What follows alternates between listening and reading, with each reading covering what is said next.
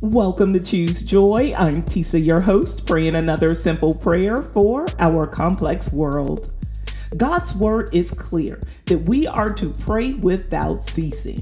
We are to pray for one another, for our enemies, and for our leaders. Those who have been elected to make decisions about our daily lives and the future of our families should stay at the top of our prayer list. So today, I want each of us to call the names of our city officials, mayors, representatives, senators, governors, and our president, that every nation will turn from its evil ways that God might hear our prayers and heal our land. Pray this prayer with me.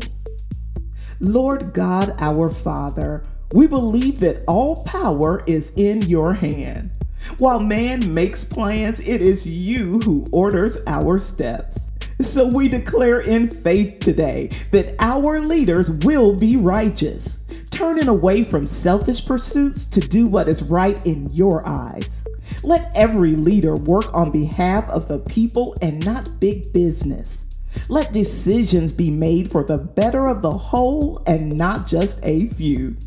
We pray for leaders who know Jesus and profess that He is Lord of Lords and King of Kings.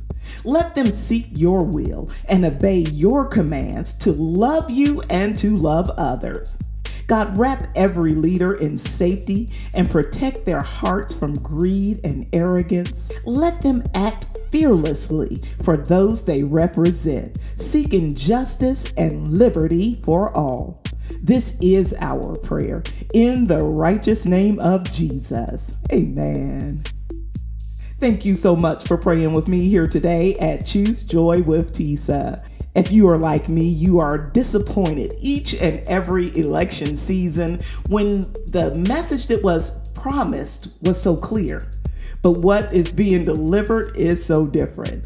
We have to be in continuous prayer for our leaders, that they might turn from their own selfish pursuits and seek the will of God. If you found today's prayer on YouTube, I hope you will subscribe before you go and share this prayer with a friend. Until next time, I pray that you choose joy.